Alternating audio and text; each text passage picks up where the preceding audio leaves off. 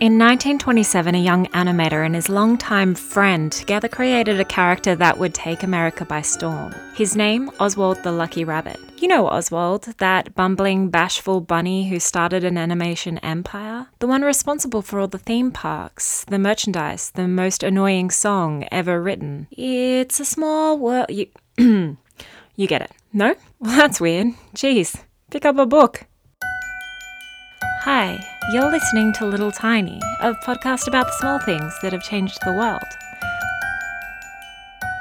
The year was 1928, and a very young Walt Disney was one of the most successful producers and animators in American history. He was the producer and co creator of Oswald the Lucky Rabbit, star of such smash hits as Trolley Troubles and the critically acclaimed Oh, What a Knight, in which Oswald is a knight who plays the accordion atop his horse, which then means he accidentally steers his horse off a cliff and into a moat full of crocodiles. Who plays an accordion while riding a horse? Ah, Oswald. Oswald was genuinely entertaining, provocative, and overall probably funnier than most other Disney characters. He was like if you fused Bugs Bunny and Wildy Coyote into one character and gave him an accordion for some reason. Which makes sense when you learn that most of his animators ended up at Warner Brothers. The reason?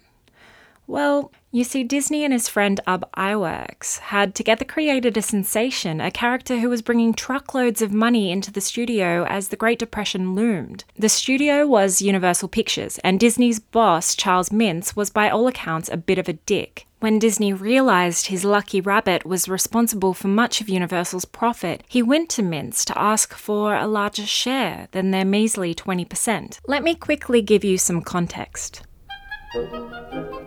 Disney was at this moment 27 years old, but don't let the young age fool you. He had already been working in cartooning for over 10 years. In his late teens, Disney forged his own birth certificate to enlist in the Red Cross during World War I. He drove an ambulance around France, an ambulance he decorated with his own patriotic cartoons. The cartoons were so good that he was scouted and he scored his first job drawing for Stars and Stripes. After a few years in the biz, he started his own company, the Disney Brothers Cartoon Studios, with his brother Roy. Together, they hired their own animation team, headed by Iwerks. This team became solely responsible for the creation of all Oswald cartoons, and in 1928, in the infancy of the Great Depression, all of these workers were paid out of that 20% share. So, Disney going to Mintz to ask for a little more was not what you would call unreasonable, unless you were, I don't know, Satan.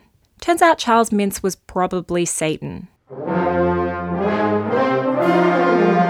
Not only did he tell Disney he was going to, in fact, cut his share, he'd also gone behind Disney's back to contract on most of his team to Universal. When Disney threatened to walk, taking his lucky rabbit with him, Satan informed him that he couldn't. Universal owned Oswald the Lucky Rabbit and his little accordion, too. Sorry. Disney was screwed. He had to make a choice, and he had to make it quickly. Either sell his soul to Satan or give up Oswald the Lucky Rabbit, who had been Disney's only big success. The one saving grace for Disney was that his longtime friend Iwerks had refused to sign the contract. This was perhaps the support Disney needed to let go of his little rabbit and start his company all over again, this time with the clear sense to retain all intellectual property rights. Luckily for Disney and Iwerks, Oswald was just a first draft, a prelude, an older, uglier sister no one wanted to date, I guess setting a tone for Disney's later works. It took Disney and Iwerks a couple of years to come up with Mickey, a mouse who bore a remarkable resemblance to a very famous rabbit, but was a little more wholesome and a little less likely to let his horse get eaten by crocodiles. Disney's former staff, dissatisfied with the working conditions in hell, jumped ship and landed at Warner Brothers, where they made excellent cartoons about animals who try to kill each other incessantly.